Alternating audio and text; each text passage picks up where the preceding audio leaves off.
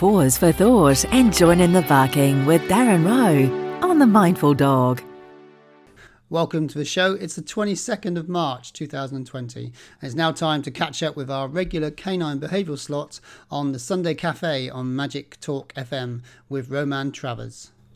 Well, it's, yeah, sometimes it's just nice to get away from everything, isn't it? Put the dog on the lead or not. If it's a good dog, it will get in on your heel and just go for a decent walk. And a man who knows how to help you do that with your dog is Darren Rowe from Mindfulness for Dogs. G'day, Darren. Good morning, Roman. How are you today? Look, I'm fine. It's a zoonotic disease. Originally, it was transferred from the animal kingdom to us. What, what's your take on this in relation to dogs? Yeah, there's, there's quite a lot of information out there. I think one of the key things that I'm trying to tell people is just make sure you really understand the facts and don't just go reading all the hype that's on the internet. There, I mean, there's so much out there saying that all sorts of things could happen. But to date, um, that there's no there's no evidence, no scientific evidence to prove that it will move from dogs to people. Okay, there has been another outbreak apparently in Hong Kong. Um, there has been another confirmed case of the um, coronavirus in a dog.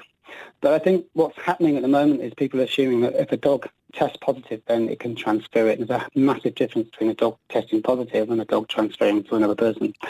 Um, I think there's some I was reading something about the receptors that the virus goes into um, for a dog are slightly different to us. So a dog could have the virus but not show any symptoms and then not necessarily pass it to anybody.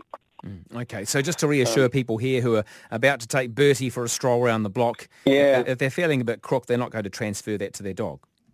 No, and, and vice versa. At the moment, that's the that's the, the body of evidence coming out of the American Veterinary Society and and all over the world, really. So I think I think at the moment we're pretty safe. I think probably it's really important, though, to make sure that you are clean around dogs, and that's not just for the um, for the coronavirus. That's for everything. So, you know, if you I would probably be limiting the amount of kissing you're giving your dog, oh, all those kind of things, you know, because people do. Um, if the dog's licking your face, then just go and wash your face, wash your hands. I mean, it just makes common sense, doesn't it, really, to do that anyway? Yeah, just think about what the dog does with its mouth, and you may not ever exactly. let it do that again, honestly. exactly. Let's talk about, right, yeah. it's been proven time and time again that dogs going into aged care facilities or even into hospitals, even a cat, the ability for it to lower people's blood pressure and lower heart rates oh. is quite incredible. But what about the stress and pain for a dog?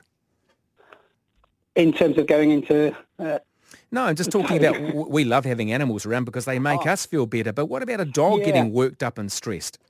Yeah, well, that's what's happening at the moment, isn't it? Um, people that are being sort of isolated because of uh, because of the virus.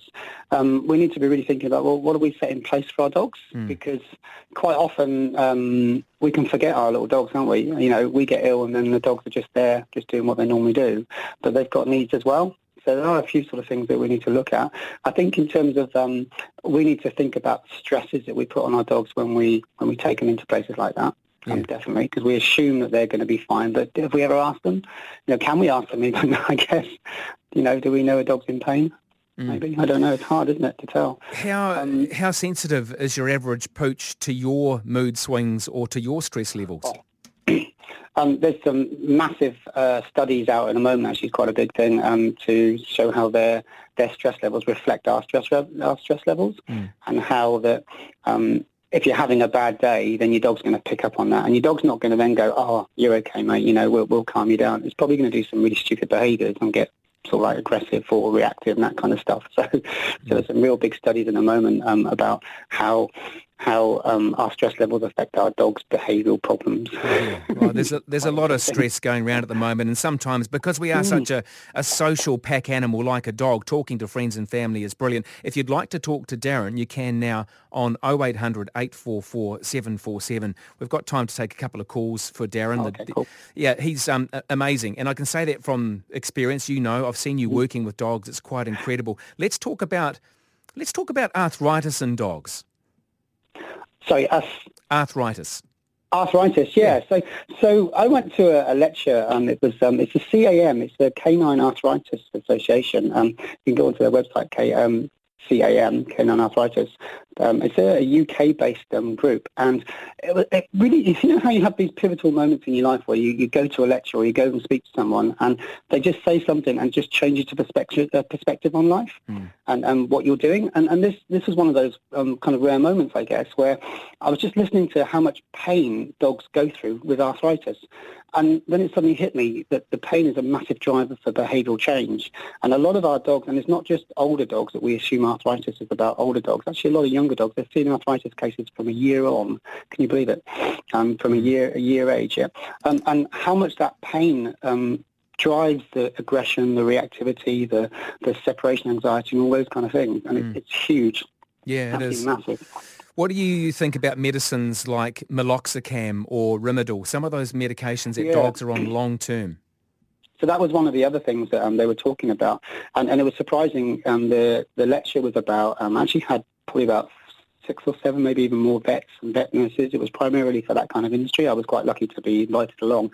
And um, most of those people, and, and a lot of um, sort of uh, naturopaths as well there, and, and a lot of those people were actually advocating for that um, those drugs because what's the quality of life in a dog if you're not giving some kind of pain relief and that dog's living a long life, maybe five or six years in absolute agony sometimes, but they don't tell us. Mm. You know, where's the value of that?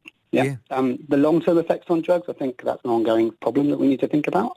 Um, but there are many different drugs that we can swap and change, I guess, to stop the, the, the um, yeah. effects over the long term, perhaps. But certainly, if I was living a life in, in agony, I would rather have that pain taken away than, than live that life yeah, that's look, you know, that's where I'm kind of heading. I do know some vets who get so frustrated with people who say, "Do what you can to save my dog. They're the only thing I've got left, or it was my wife's favourite animal and she passed away yeah. last year." That's stressful stuff. Is it sometimes yeah, unfair to keep a dog alive because they really are suffering?